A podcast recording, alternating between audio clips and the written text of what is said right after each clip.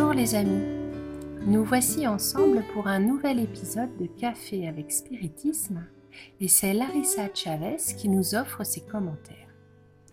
Dans l'épisode d'aujourd'hui, nous partageons quelques extraits d'une histoire réelle, très instructive, racontée par Yvonne Pereira dans le livre A Luis do Consolador, à la lumière du consolateur, qui n'est pas encore paru en français, sur un étrange cas d'obsession dont elle-même a été témoin. Yvonne raconte Le jeune âgé s'était fiancé à une jeune femme d'excellente qualité morale, très délicate dans ses sentiments et fidèle aux affections intimes, mais de conditions sociales très modestes. Elle était une bonne fille pour sa mère, qui elle était veuve et adorait sa fille unique d'une infinie tendresse. La jeune femme s'appelait Elisa et sa mère Madalena.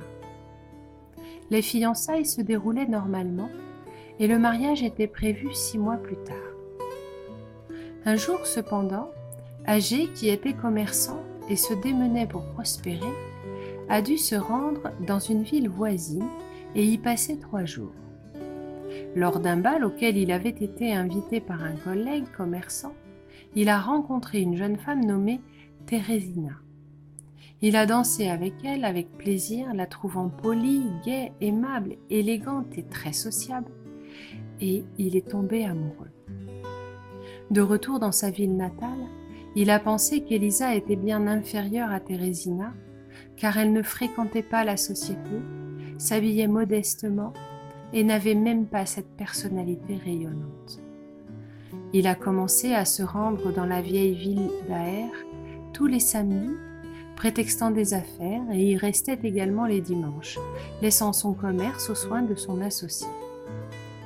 Mais il n'a pas avoué à Thérésina qu'il était fiancé dans sa ville natale, et il n'a pas non plus rompu ses fiançailles avec Elisa. Il n'a pas eu le courage d'éclairer les deux jeunes femmes sur sa situation. Cependant, le temps du mariage avec Elisa est arrivé.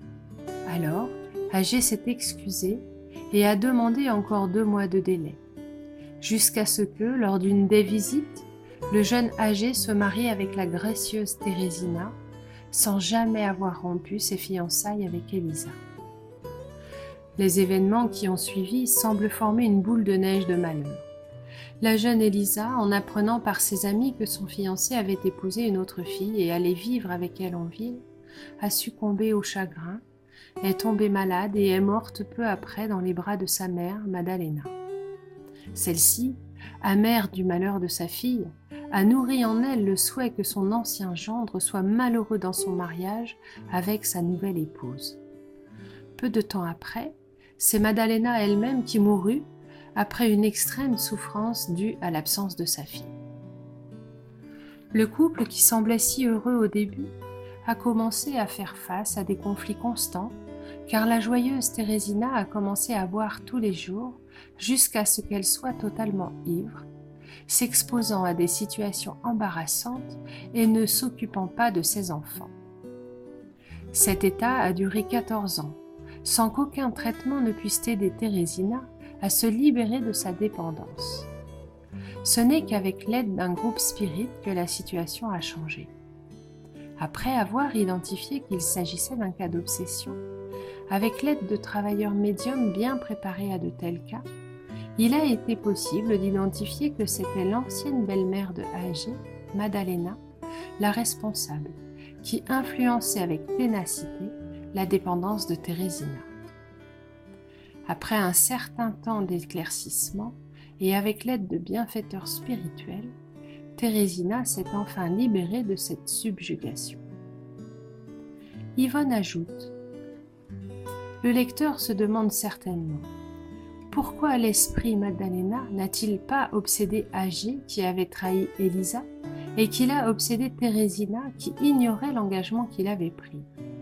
Et nous osons avouer que nous ne savons pas il est possible cependant que la pauvre Madalena, rancunière, haïssant celle qui avait volé le cœur du fiancé de sa fille, ait préféré blesser Thérésina pour que la douleur d'Agé soit plus cruelle.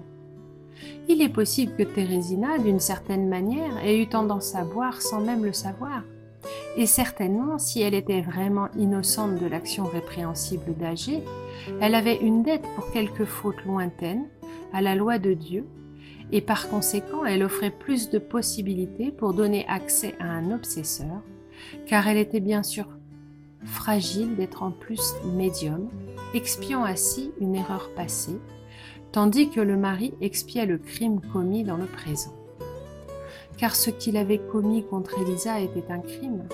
Madalena avait certainement tort, mais que quiconque est sans péché jette la première pierre à cette pauvre entité qui, sous les soins du grand et éclairé Bitancourt Sampaio, a trouvé, sans l'ombre d'un doute, le véritable chemin à suivre pour se racheter. Je vous embrasse à tous et je vous donne rendez-vous dans le prochain podcast Café avec Spiritisme.